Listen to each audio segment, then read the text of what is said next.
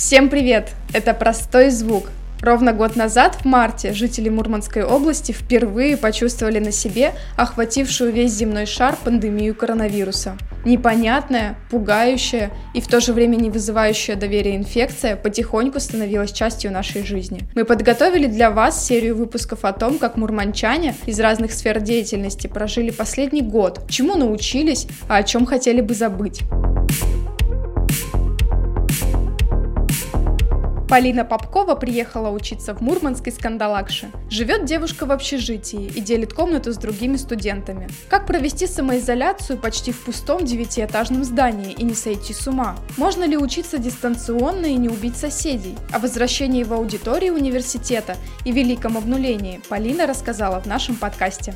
Э, ну, вообще, нам э, сказали, ну, 19 числа как раз нас отправили на неделю или чуть больше, до конца марта нам сказали то, что мы будем на дистанционном, а, и очень многие люди поехали действительно по домам. Ну и мама тоже сказала, почему бы и тебе не съездить. А, я вообще не, не особо хотела ехать, потому что ну, мне очень много всего надо было с собой из материалов брать. То есть, ну, мольберт с собой не притащишь. А, ну, я, в общем, набрала целую огромную сумку своих красок, бумаги и поехала домой, но там я продержалась не больше недели, по-моему. Я никуда не выходила, потому что мама не разрешала, сказала, сиди дома. И я поехала обратно в общежитие уже через неделю.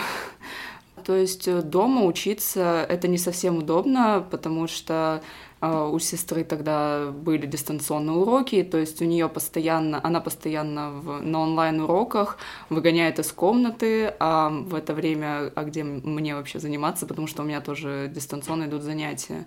Вот, и мама тоже дистанционно сидела, работала, и то есть, а куда мне на кухне сидеть тоже, ну, это не особо удобно было, и действительно все, что хотелось, вернуться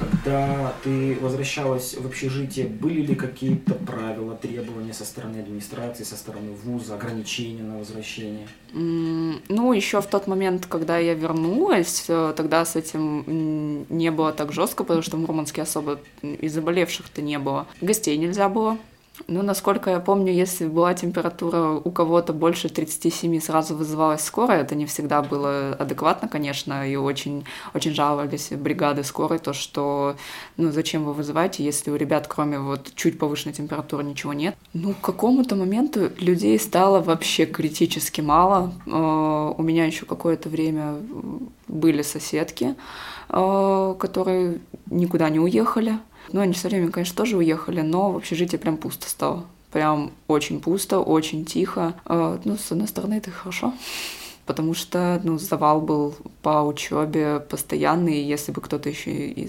ночью спать мешал, это было бы вообще невозможно. Но, с другой стороны, ну, все таки когда ты не можешь там кому-то в гости сходить или не с кем поболтать, это скучно. Э, с кем я хотела, с тем могла видеться, и, в общем-то, из общежития тоже выходила и виделась э, с друзьями, ну, в какой-то момент это, конечно, сложно стало, потому что перестали выпускать просто так, э, писали справки до магазина. А в какой-то момент я просто себе сделала справку с работы, на которой я не работаю, э, и по ней выходила из общежития. Ты не чувствовала себя ограниченной в какой-то свободе, к которой ты привыкла? Или было все-таки что-то, что мешало? Ну, то, что гостей нельзя было приводить в общежитие. Это было немнож... немножечко грустно, да и до сих пор нельзя. Вот, это немного грустно. А так, как будто ничего не изменилось, только, ну, учебы было много, а так вообще никак не повлияло. Мы хотели дистанционки, а когда она началась, мы очень сильно об этом пожалели, потому что на учебе посвящалось прям, ну, чуть ли, ну, вот с 8 утра до 9 вечера можешь сидеть и просто учиться, иногда и до самой ночи. А почему получилось? А, потому что э, все преподаватели начали думать, что, ну, в общем-то, нам, наверное, заняться нечем, и тот материал, который они должны давать на парах, получилось так, что, ну, перенагрузка пошла. Э, начали давать на одну пару материал недельный, например, а таких пар могло стоять э, штуки три э, за неделю, а, а то и по несколько в день, и то есть, ну, материала было очень много, и домашнего задания очень много, и очень малые сроки на все это. Если бы тебя самоизоляция застала, допустим, в общежитии, девчонки бы тоже были в общежитии, допустим, пять человек в квартире, и вам вот нужно внедряться в онлайн, и это что-то новое, думаешь, какова бы твоя реакция была? Тяжело было бы? Я бы с ума сошла, наверное, если бы всем пришлось... Э, ну вот вас пять человек в одной квартире, три человека в одной комнате, да это с ума сойти, если все будут сидеть, а нам же все равно надо отвечать преподавателям, разговаривать э, как-то с группой, и если три человека одновременно будут говорить, а у кого-то, например, там сломаются наушники или еще что-нибудь, не дай бог, а у кого-то там динамика на наушниках нет, так это с ума сойти. Да люди, в общем-то, не особо и возвращались. Очень мало людей, э, кто вернулся, потому что кого-то не отпускали родители, да и учеба, в общем-то, дистанционно-то она не заканчивалась. Ну, у меня в какой-то момент вернулись соседки все таки Ну, это было немного непривычно, то, что стало не так тихо, наконец-то люди. Э, не так одиноко, но, с другой стороны, не привык э, к такому шуму. Вот какое-то время было немножечко даже непривычно.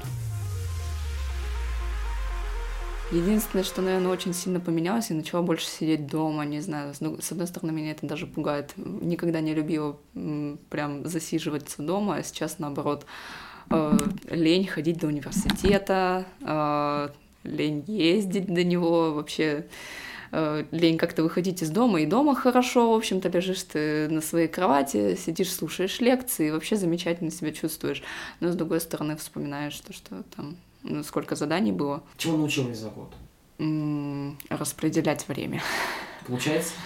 А, ну, вообще, да. А, ну, из-за того, что надо было прям точно понимать, что тебе нужно сделать и сколько у тебя есть на это время, потому что сама организация, она стала, наверное, самым главным вот во время дистанционного вообще обучения, потому что если ты сам себя не дисциплинируешь как-то э, и не настроишь, ты просто проваляешься, э, все пропустишь, а потом, а когда это нагонять, э, тем более в таких условиях?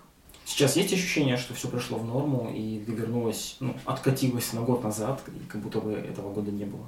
Наверное, что-то такое было, потому что когда мы пришли на учебу, у нас э, было ощущение, что мы все еще учимся вот третий курс, потому что, ну, вот время дистанционного обучения мы действительно как-то не заметили.